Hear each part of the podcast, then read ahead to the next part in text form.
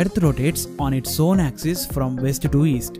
Earth is slightly tilted and equator, an imaginary line, it divides Earth into northern hemisphere and southern hemisphere.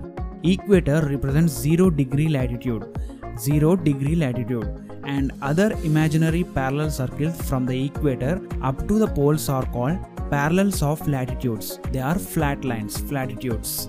The size of latitudes decreases when we move towards poles, and the distance from the equator to either of the poles is 1 by 4th of 360 degree circle that is 90 degrees. Thus, a 90 degree north latitude is a north pole and 90 degrees south latitude is a south pole. And uh, let us take an, another example.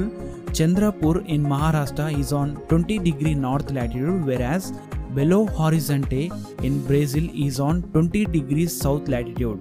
Now let us talk about four important parallels of latitudes. In northern hemisphere, Tropic of Cancer and Arctic Circle are present, whereas in southern hemisphere, Tropic of Capricorn and Antarctic Circle are present. Both northern hemisphere and southern hemisphere are divided into three zones. They are torrid, temperate, and frigid zones.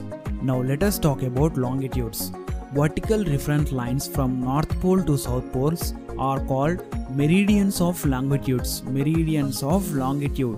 Prime meridian and anti-meridian forms a great circle dividing Earth into western and eastern hemispheres. Prime meridian is a 0 degree longitude. It passes through Greenwich British Royal Observatory. And anti-meridian. Anti-meridian is a opposite longitude of prime meridian. It is a 180th longitude and both meridians play important role in time calculation.